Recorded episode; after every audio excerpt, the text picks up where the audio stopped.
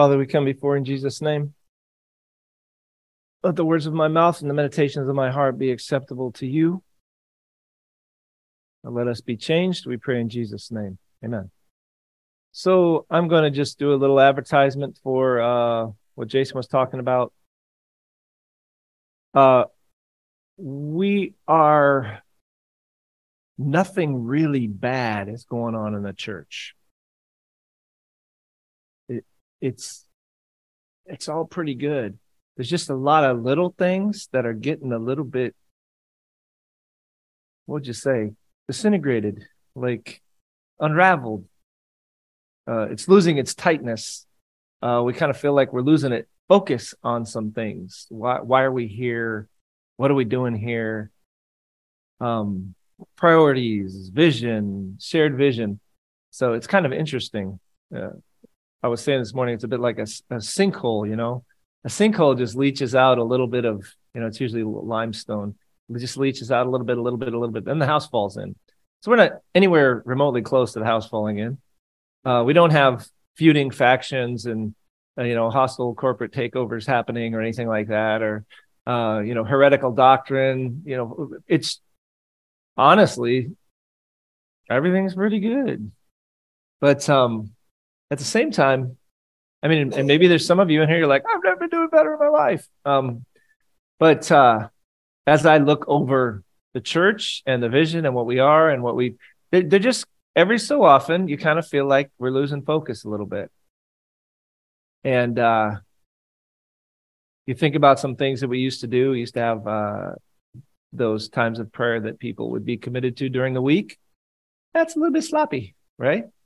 Amen? You know what I'm talking about?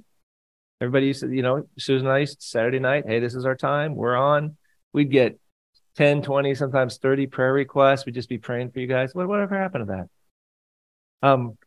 CD groups, you know, they get a little bit sloppy. Minimum requirement, you know. I was saying sometimes CD groups, they challenge me to up my game. Sometimes they kind of look like everyone's doing the bare minimum, right? The discipleship seminars and things. There's just a lot of things that kind of look like they're getting a little bit, we're just losing our focus. And so, yeah, I think if, you know, the devil said, hey, let's stop preaching the Trinity, you know, or salvation by faith, or, you know, let's introduce rank immorality into the ranks. You know, it just wouldn't work. But, hey, let's chip away a little bit, get a little sloppy, get a little lazy. You know, people lose sight of what discipleship is, get enamored with careers and marriages and children and dreams and kind of lose their first love, you know, like happened in... was that Ephesus in the book of Revelation? We don't want to do that. So this is just a little advertisement. We just thought it would be great. Let's just do a little prayer chain this coming weekend. And whatever hour you feel the Lord, if this is your place, this is your church, a bunch of people are gone. We have some of our great intercessors are gone. But if this is your church, we want to come up with some very specific things about focus and some of the pieces God, you know, He's challenged us to implement. And do we need to rethink some things? You know, what are dead traditions? Dead traditions are a lot of times live, really cool things that you just stopped praying over and thinking about, and you just do them because you've always done them. Are there things we need to cut off? Are there things we need to implement? Are there adjustments we need to make? So that's a little advertisement. Did that all make sense? Any of you guys feel what I'm talking about? Can I hear an amen? Oh, really? Okay. No. It's the leadership's kind of like, because God's doing some great stuff. And we just want to make sure that we're all clear thinking and going on all cylinders. Okay. Now is my real sermon here, or whatever you want to call it. Take my bread and loaves. Where should I start? At the beginning, but I don't know where that is. So maybe I'll talk about the Congo, because Jason was talking about the Congo. Congo is hell on earth. It's about the worst place on the planet. I mean, competing with North Korea probably, but for different reasons. And North Korea don't have marauding bands of terrorists and murderers and rapists. And I mean, I'm sorry if there's little children's ears in here that this is going to be a problem for. There's whole villages, they call them rape villages, where women have children by rape, and they're all trying to survive together in villages in the Congo.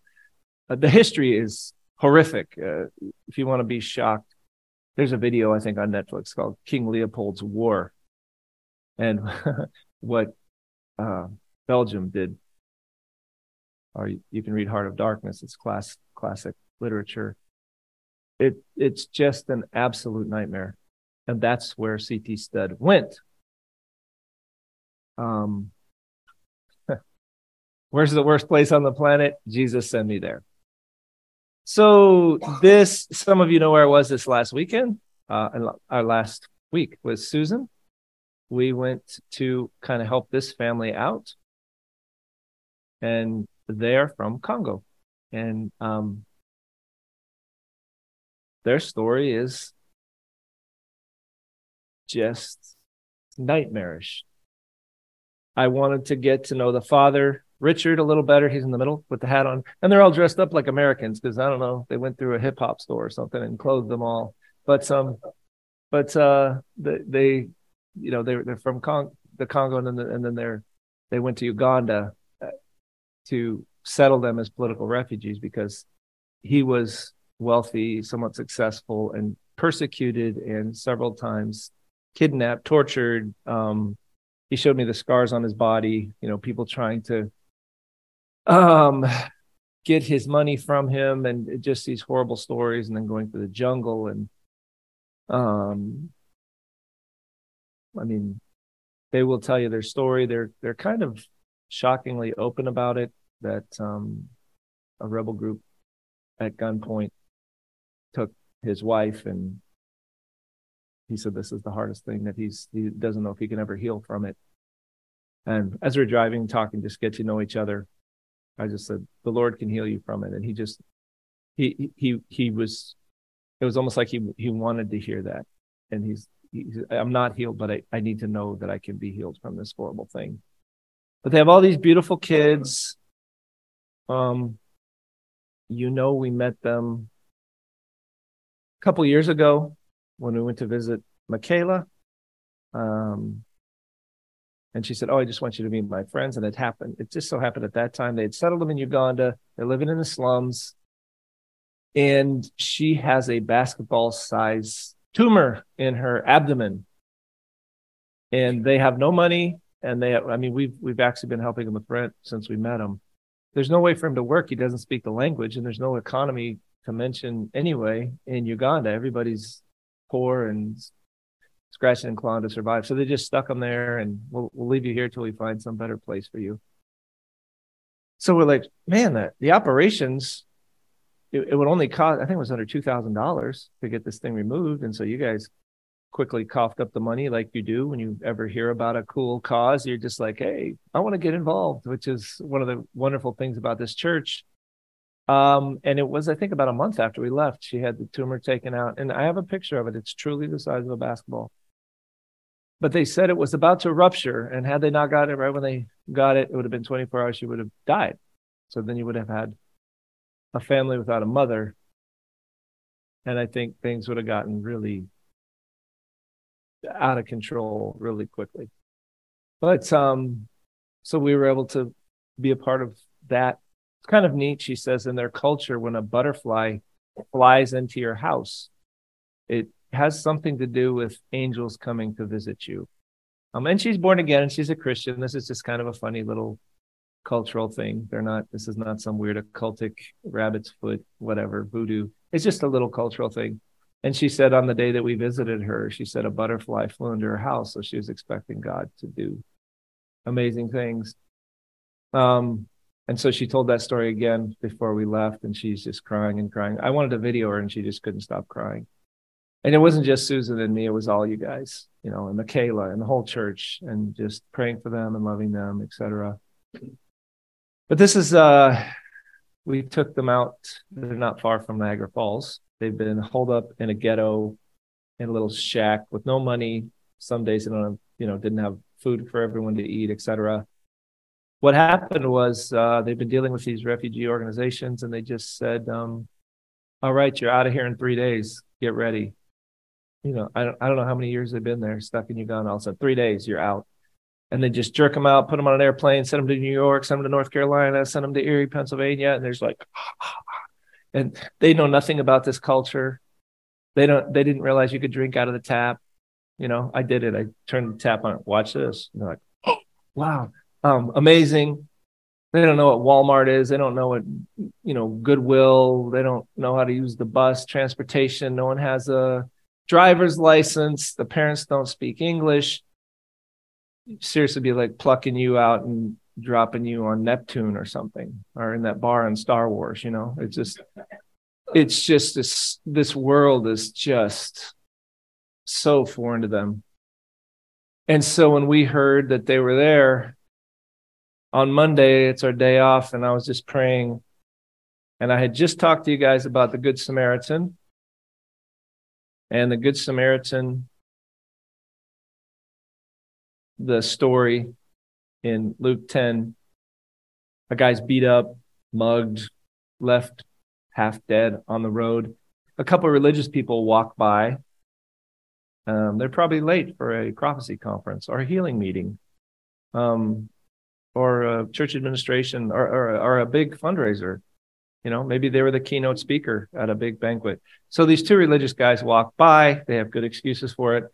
But then a cultural enemy, a Samaritan, which a war just broke out in Palestine, the Jews and the Israelis and the Palestinians, like that, those type of enemies. So it would be like the good Palestinian would be if Jesus told the story again. The Jews bleeding out, and this person basically maxes out their credit card, gets blood all over their Lexus, throws their daytimer to the wind to love this person in need.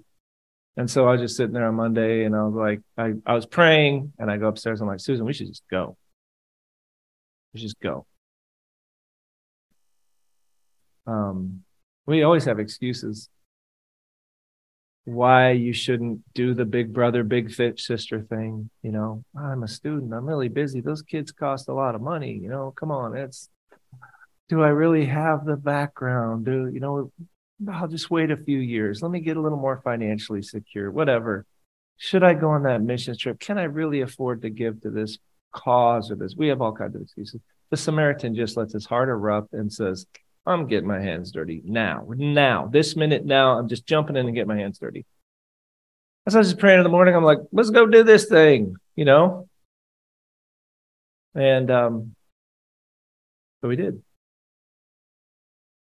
And these are the kind of things that make my life worth living. I highly recommend you guys learn to do the same. Am I an expert? No. You have to jump out and believe that God is with you. Because God doesn't do stuff on earth as a rule if there's not a human being involved. That's the way he set up the game.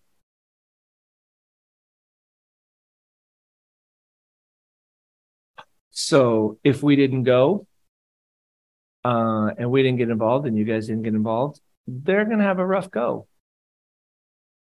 They're going to drop them into the public schools. At Niagara Falls, they had no gender bathrooms. What are they supposed to do with that? They're going to start teaching their kids that if their boys want to be girls and their girls want to be boys, it's all cool. And if they want to marry a girl or a boy or a horse or 7 girls and 2 boys in a polyamorous relationship, it's all great, right? They don't know what church to go to. They know nothing. They didn't. He wanted to know if there was a port in the state of Kansas. So if he wanted to start a business, is there a port that I can actually, get stuff on a ship? I'm like, no, sorry, buddy. No ports. So we bought them a big map and we stuck it up in their apartment. Like, these people have been beaten up, raped, abused, traumatized, PTSD, but they're still together. They're still looking to God. And so we're like, let's jump, man, let's do it. So anyway, we did. So maybe that's all I'll do with that piece, because what I want to share with you is that I felt like the Lord was speaking this passage to me. This is, so the sermon, if it has a title, would be Take My Bread and Loaves. This is in John 6, and this account is in other Gospels as well. But after these things, Jesus went to the other side of the Sea of Galilee, or Tiberias. Those of you who are in your Bible trek, you know, Sea of Galilee, Jordan River, Dead Sea, Mediterranean. Okay, good. See how that works? So you know where we are. Sea of Galilee, or Tiberias. A large crowd followed him because they saw the signs which he was performing on those who were sick. Jesus went up on the mountain, and there he sat down with the disciples. Now the Passover, the feast of the Jews, was near. Therefore Jesus, lifting up his eyes and seeing a large crowd coming to him, said to Philip, "Where are we to buy bread so these may eat?" This he was saying to test him. He himself knew what he was intending to do. Philip answered, 200 denarii worth of bread is not sufficient for them, for everyone to receive a little. A denarii is a day's wage. So let's say $200.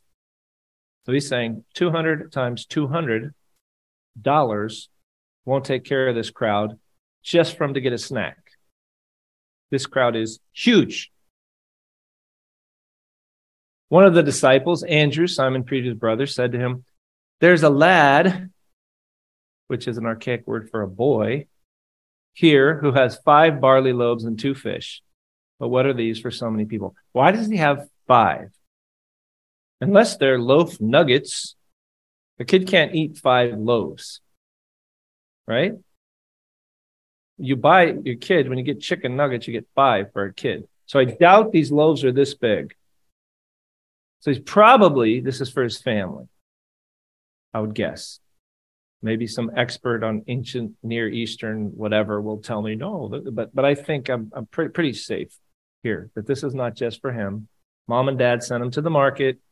This is dinner.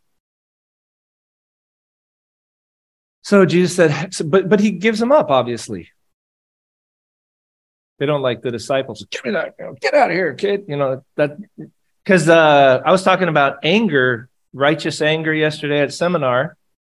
And the one thing that made Jesus mad was when the disciples were neglecting, mistreating children by like keeping them away from him. So Jesus isn't going to put up with any shenanigans with kids, I mean, against children. He's not gonna, so this kid gives up this bread and loaves. Bread, yeah, bread and fish, loaves and, yeah, sea creatures. Okay, Jesus said, "Have the people sit down." There was much grass in the place, so the men sat down, a number about 5,000. Jesus took the loaves, having given thanks, he distributed to those who were seated, likewise also the fish, as much as they wanted. So miracles happening here. So the kid gives up what he has. Jesus multiplies it, does a miracle. And everybody's filled. When they're filled, he said to the disciples, "Gather up the leftover fragments, so nothing will be lost." So they gathered them up, filled 12 baskets with the fragments from the 5 barley loaves, which were left over by those who had eaten. Therefore, when the people saw this sign, which he had performed, they said, "This is truly the prophet who is to come into the world." And that's a reference back to Deuteronomy 18 and a prophet that God is going to send a prophet greater. A promise of God that he's going to send a prophet greater than Moses, who's like the prophet par excellence in the Old Testament. But, and that's Jesus. So they're like, wow, this is the promise being fulfilled. And they're starting to wonder, is this that great prophet? And he is. So God's kind of, I don't know what else, what other word, nagging me. It's not a negative thing though. It's just, this is kind of percolating, I guess, in my brain all week long. And the basic message is, what do you got? God's up to something. Get involved all the way. You know what I'm saying? God's doing something. Throw yourself into it. What do you have? use it. Maybe the kid had a hat. Jesus didn't need his hat. He had clothes. He didn't need his clothes. Maybe he had a bag full of stuff. He didn't need his stuff. He needed his bread. And so he gave it all. And because he did, Jesus took it, multiplied it, and a miracle happened. And now it's forever, in the scriptures. And, people are preaching about it, remembering this kid and what he did. And I just felt like God's telling me, that's what I want you to do. I just want you to get involved and give what you got. And don't hold back. And how easy for the kid, this little kid, this is for my family. Even if they were loaf nuggets, this is my lunch. And just like, hey, can I have it? Something really cool will happen if you give it to me.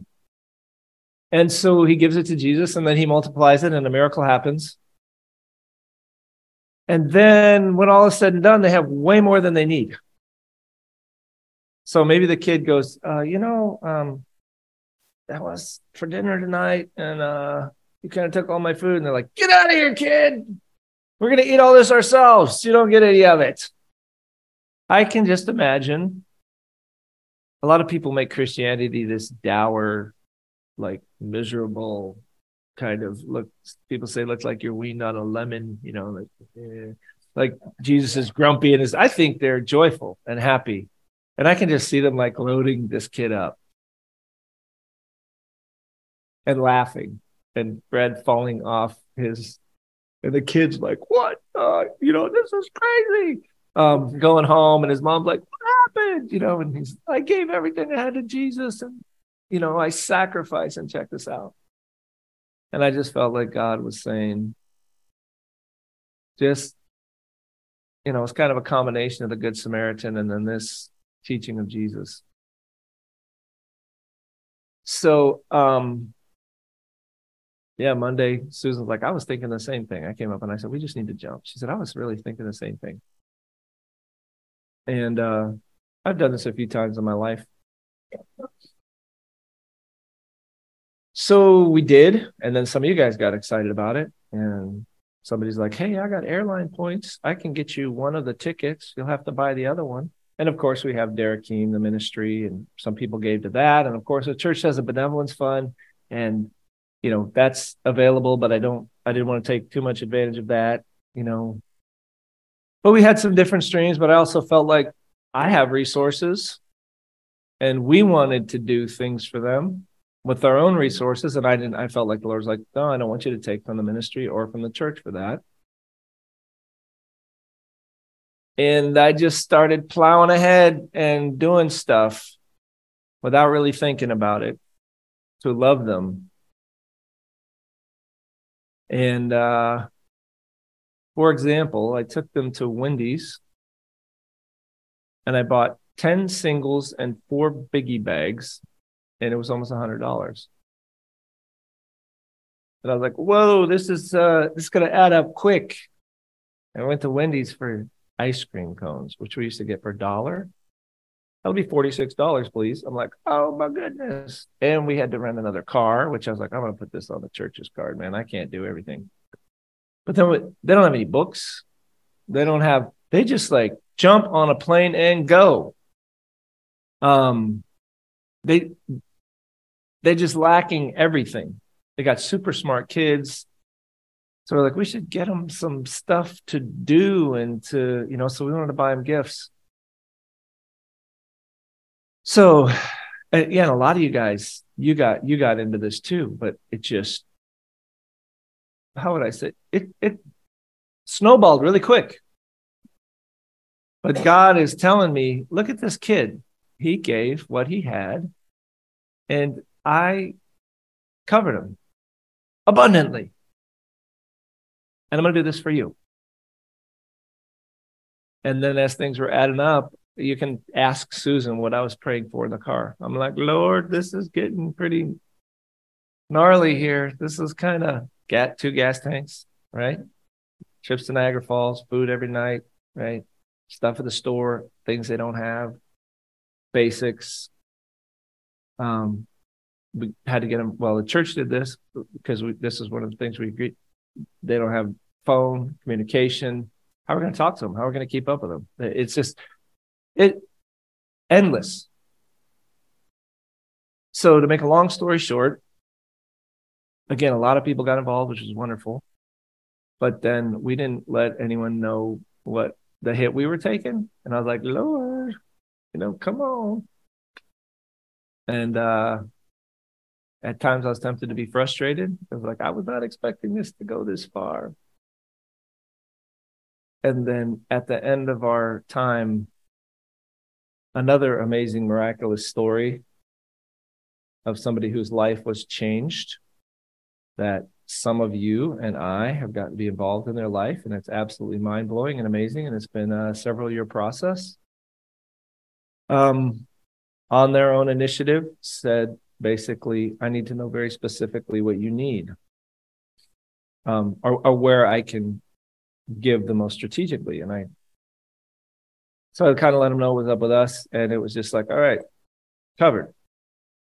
We just come back and everything's covered and all the expenses are covered, and church covered some, Derek Keene covered some, and then this person who I don't think they've ever given to anything ever before, I think ended up giving more to this thing than Derek Keene or the church or anyone else. And for me, that was like the cherry on top, because this person was a crazy, alcoholic, abusive, lost, wild man who is now, God has his heart, and he wants to start getting involved in kingdom stuff. And so for me, it was, everything kind of came around full circle. The Lord's like, hey, just give what you got when God drops a situation in front of you. Well, what about my investments? What about my retirement? How am I going to take, how am I going to do my date night next week if I, whatever. God's like, look, you got what's right in front of you. So again, it's kind of a combination of the Good Samaritan. Look, this family's bleeding out. They don't know they can drink out of the taps. They don't have any contacts. They ended up going to a Nepalese church where they speak Nepalese. And it was kind of, very sweet people. But we ended up going to a dinner with them. But they don't know where to go. The only reason they went was because it was on their block. They need a lot of help. And we were able to help them when they were in Uganda. You guys helped. We helped. We were there. Some other people were there. Abby was there. Michaela's there. Alan's there. When they're there, now they're here. We wanted to jump in, get our hands dirty. We did. And the whole week, he was just saying, just, what do you got? What do you have in your hand? What do you have? Don't hold back. Don't be afraid. Put it out there. I got you. And I was thinking this morning, some people say, well, I tried the Christianity thing and it didn't work. And I tried the faith thing and it didn't work. So I'm not going to do it anymore. When I try something and it doesn't work, after 30 years of doing this, you know what I have learned the problem is virtually all the time? I got the equation wrong. You're doing it wrong.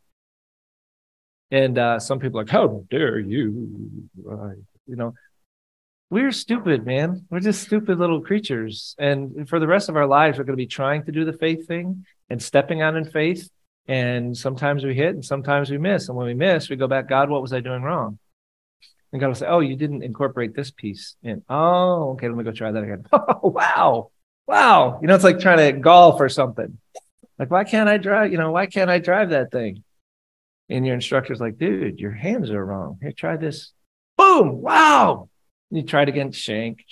And, but once you know what the correction starts to work more and more and more. That's like your Christian life. And I've been doing this kind of thing for 30 years. And I do sometimes hit that sweet spot where God meets me, but it's when I jump out in faith. And a lot of Christians are like the priest and Levi. They got all kinds of excuses. I mean, they got their student loans to pay off, and they've got their busy schedule, and they've got, all right, you do your thing, man. I'm going to the street kids. I'm going to the AIDS orphans. I'm going to go help this family from Uganda. I'm going to jump out there, but you don't make any sense. I mean, you're totally out of the game. What about your long-term investment plans? And where are Jesus's long-term investment plans? I can't find that in the New Testament anywhere, or the Apostle Paul, or anyone. I just see Jesus's teaching is jump out there when God presents you with a situation. I just talked about the Good Samaritan, and here we have a whole family that's been beat up and left by the side of the road, who has nobody. And the scripture says the eyes of the Lord move to and fro throughout the earth, that he may strongly support those whose hearts are completely his. So I still make mistakes. I'm still frustrated at how little effort I put into this thing. And yet I still get to have amazing, fun, supernatural adventures. And, this is kind of my testimony. So, you know, somebody says, well, it didn't work for me. I said, well, let's compare notes and make sure you're doing what I'm doing, because it works a lot of times for me. Occasionally, I have some questions. I don't really understand what went wrong. But we need to find their caseworker. And I'm buying them a toolbox in Walmart because I have no tools, little, you know, the collection of tools, screwdriver, hammer, all that. And one of the kids runs over. Every time I go in the car, like all the boys wanted to go with me because it's a thrill. And you never guess who's in Walmart? The caseworker. I mean, come on. There's only 100,000 people spread out over 100 square miles. I mean, anybody could have bumped into anybody in that town. Yeah, well, try to bump into your best friend today as you're meandering around, you know, Manhattan. It was just like, we needed to meet up with them.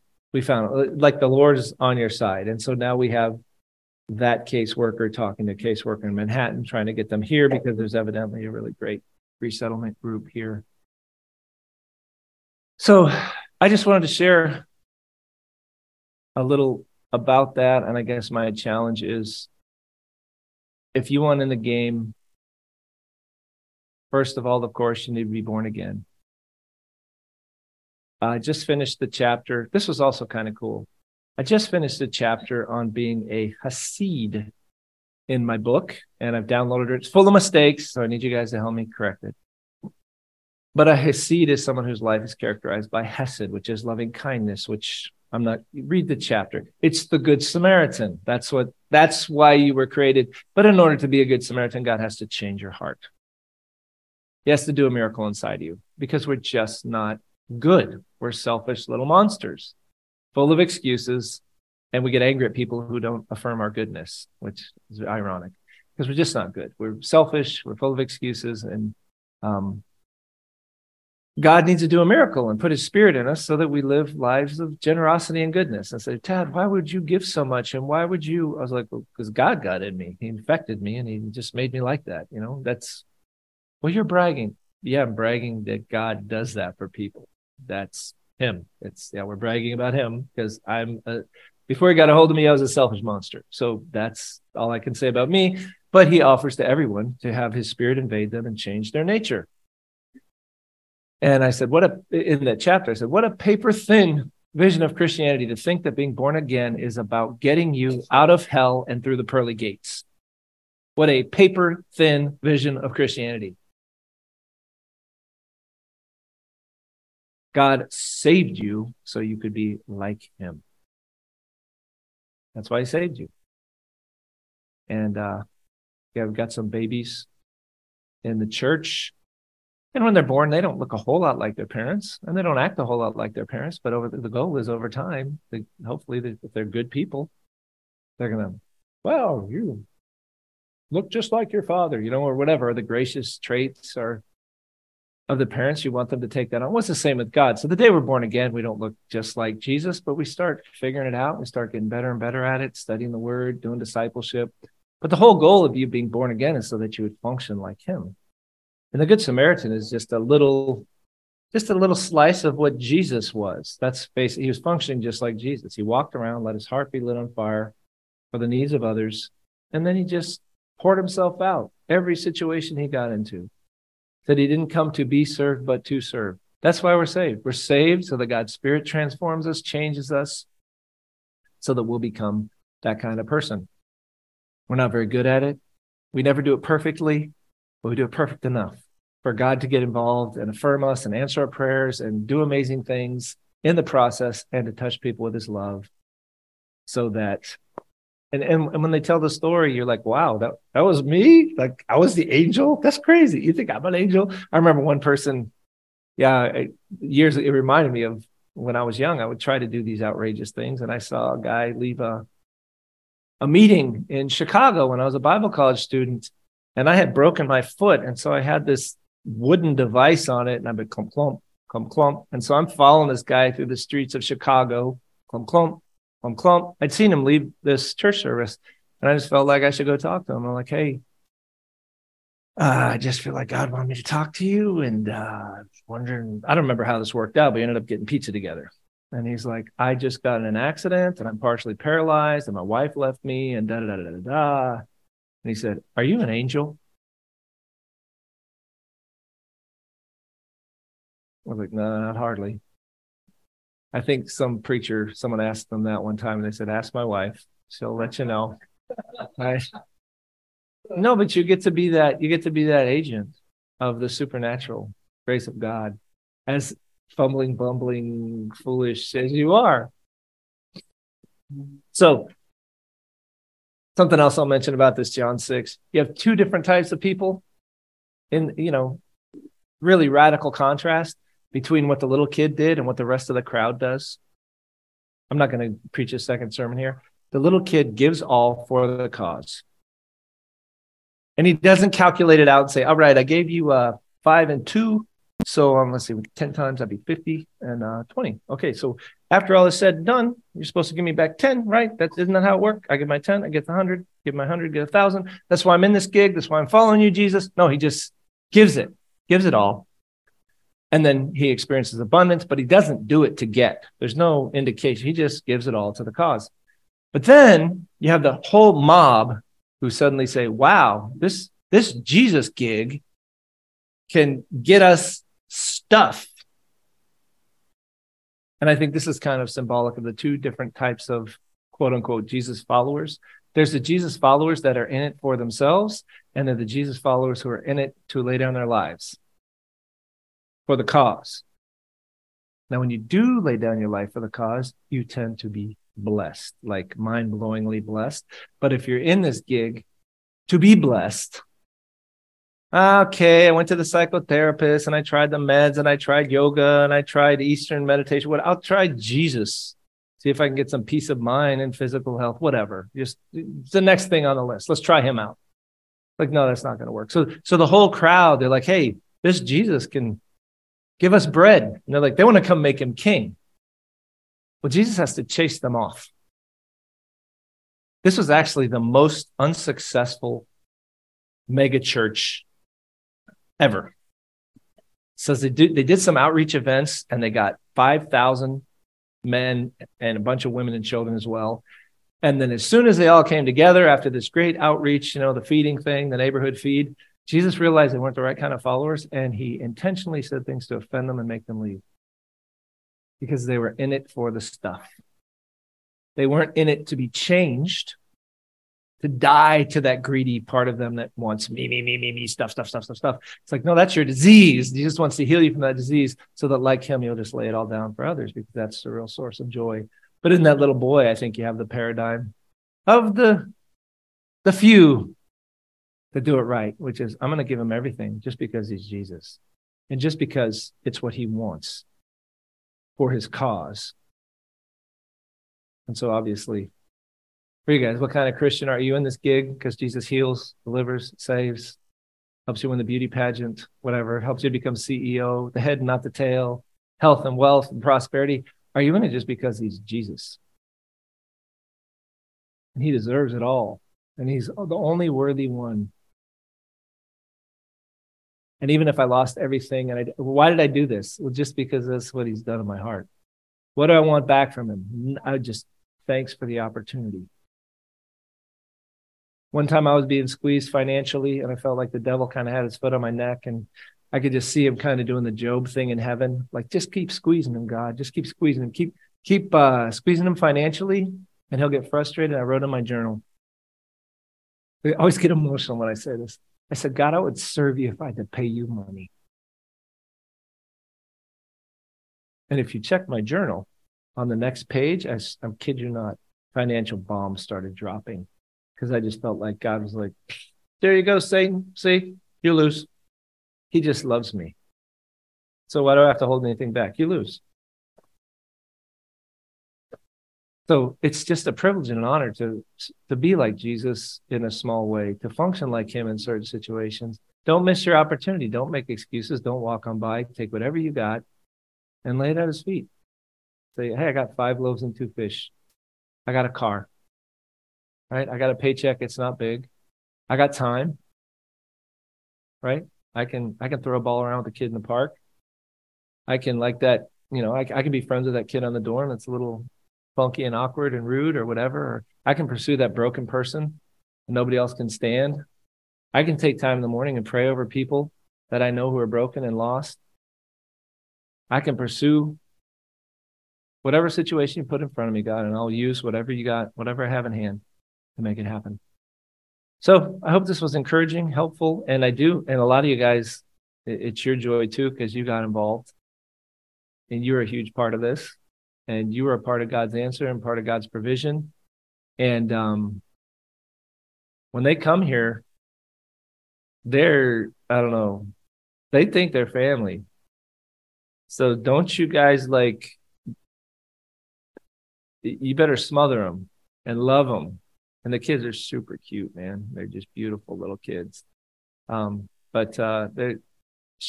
asked her when she left Uganda and said, do you have any family in the United States? And she said, yes, in Kansas we have family.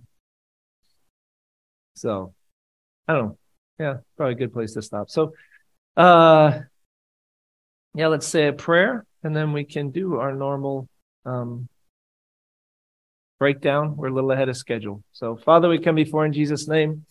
We thank you, Jesus, that you are the paradigm of what it looks like,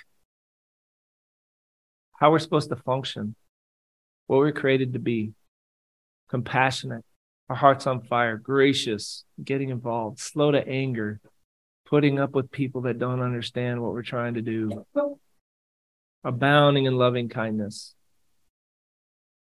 and faithfulness. You're always like that every day. You don't change like we do. Help us to be like that. We pray, Father God, for this family from Congo that is so hurt, so broken, so beaten down, so traumatized, that they could come here. And we pray that you'd use us to heal every wound, Lord God. And it's not us, of course, it's your spirit flowing through us, through our prayers, our love, our words, our affirmation. Just bring them here and let us love them, Lord, back to wholeness by the power of your Holy Spirit. We love you, bless you. Thank you for the opportunity to be your hands and your feet in this world. We pray this in Jesus' name. Amen. So, thanks for coming. And we're kind of way early, which is, I told you that when you start serving like this, miracles happen. So this is a miracle. We're like 20 minutes early. If you have kids, I guess you can get them, but I don't know what this means for lunch. Are we doing it outside? Our regular lunch people are gone, but the routine is if you have kids, go get them. We usually set up lunch outside, and then those who want to stay and pray for anything. If you realize, hey, I've lost sight of what it's all about. I want to be one of those people that are out there laying my life down for the broken or any other need you have. This is the time just to hang around and we'll pray for you. So. Love you. Thanks for coming. And we'll just take a few minutes so people can get adjusted. I think if we are eating outside, people have to take stacks of chairs out and things. So, but that's a wrap.